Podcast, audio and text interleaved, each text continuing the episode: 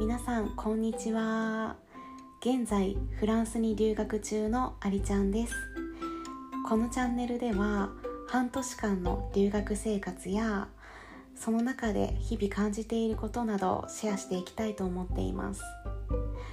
私は小さい頃にハワイに行ったりフランスやスペインに友達とかツアーで行ったことはあるんですけれども一人で海外に長期滞在することは初めてです。なので英語も全然できませんし日々慣れないことが多いんですがまああの頑張っていきたいと思っているのでたまに辛いとか疲れたとか言うと思うんですけれども是非気分転換にゆるりと聞いてもらえたらと思います。よろしくお願いします。